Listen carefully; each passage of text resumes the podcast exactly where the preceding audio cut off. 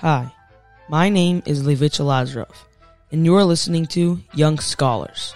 This week's Parsha is Vayechi.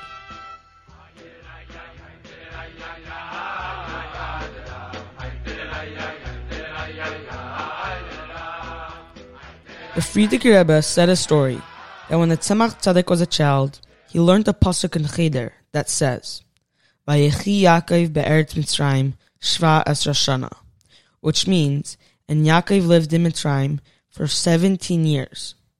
The Tzemach Tzedek's teacher explained this to him through the Baal HaTurim, who says that Yaakov's best years of his life were in Mitzrayim.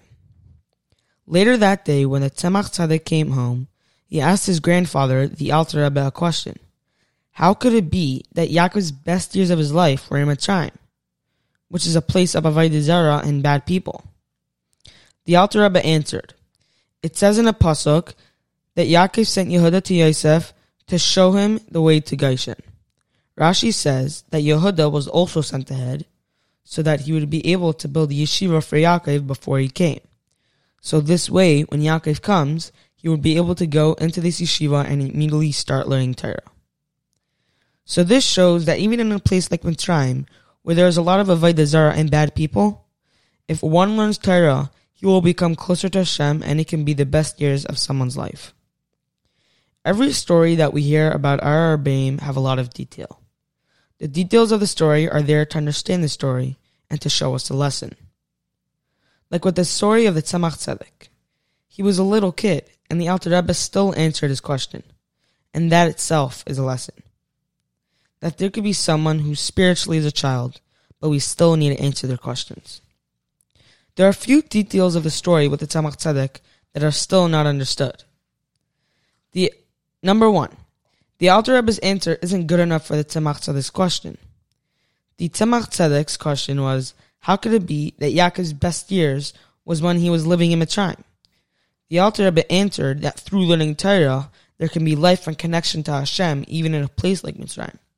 But that doesn't explain why Yaakov's best years of his life were specifically in Mitzrayim. Number two, since the Tzemach Tzedek was at the age that his teacher just told him about the Baal HaTurim, but he didn't actually learn it inside, so then why does the Alter Rebbe say that there is a midrash which is quoted by Rashi, instead of just saying the answer straight from Rashi? We see that there are the same answer, so there must be another lesson that we can learn from why the Alter Rebbe said that there's a midrash that quotes from Rashi and not saying it straight from Rashi. And number three, Rashi quotes Chazal that says, Yehuda was building a yeshiva for him so that he would be able to learn Torah. And the Midrash adds, and Yaakov's sons would think about how to live from his teachings. The Alter Rebbe was coming to answer why Yaakov's best years were in Mitzrayim. So how does the fact that it says, and Yaakov's sons would think about how to live by his teachings, make us understand why Yaakov's best years were in Mitzrayim? These questions can be answered by understanding the Tzemach Tzedek's question. It would seem that Yaakov's best years of his life were in Mitzrayim because those were the last years of his life with Yosef. And it is obvious that the most joy that Yaakov had in Mitzrayim was that he saw that Yosef was still a good yid and that he didn't stray away from Yiddishkeit even after being in Mitzrayim for such a long time.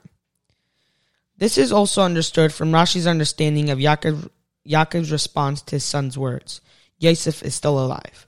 At first, Yaakov's heart became faint, and it was only after that Yaakov saw the wagons that he became alive and was joyous again. Yosef gave Yaakov a sign by sending wagons to remind Yaakov about the last thing that they learned with each other, which was the Eglah Arufa. Also, when Yaakov saw Yosef's face, he saw that he was alive. But not only alive physically, but also alive in Torah and in good things. And this brought a lot of joy to Yaakov. And the fact that Yaakov going down to Mitzrayim, which is a very dark place, not literally, but spiritually, and seeing the very bright light of Kedusha, Kedusha which was Yosef, made him very happy. The word Mitzrayim comes from the word Meitzarim, which means boundaries or limitations. Not only is the infinite light of Hashem not there, but there's no light of Hashem at all. The main purpose of a Yid's Avodas Hashem is to go beyond these limitations and to feel Hashem's light. And if someone feels Hashem's light, he will be able to serve Hashem without limitations. This was the point of the question that the Tzemach Tzedek asked the Alter Rebbe. It is true that Yaakov's best years were in Mitzrayim, meaning to say his most pleasurable years were in Mitzrayim.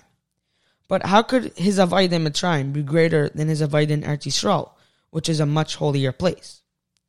The Alter Rebbe answers that Yaakov had sent Yehuda ahead to build a yeshiva to learn, and through learning Torah, it lifts someone up above all boundaries and limitations, even in a place like Mitzrayim.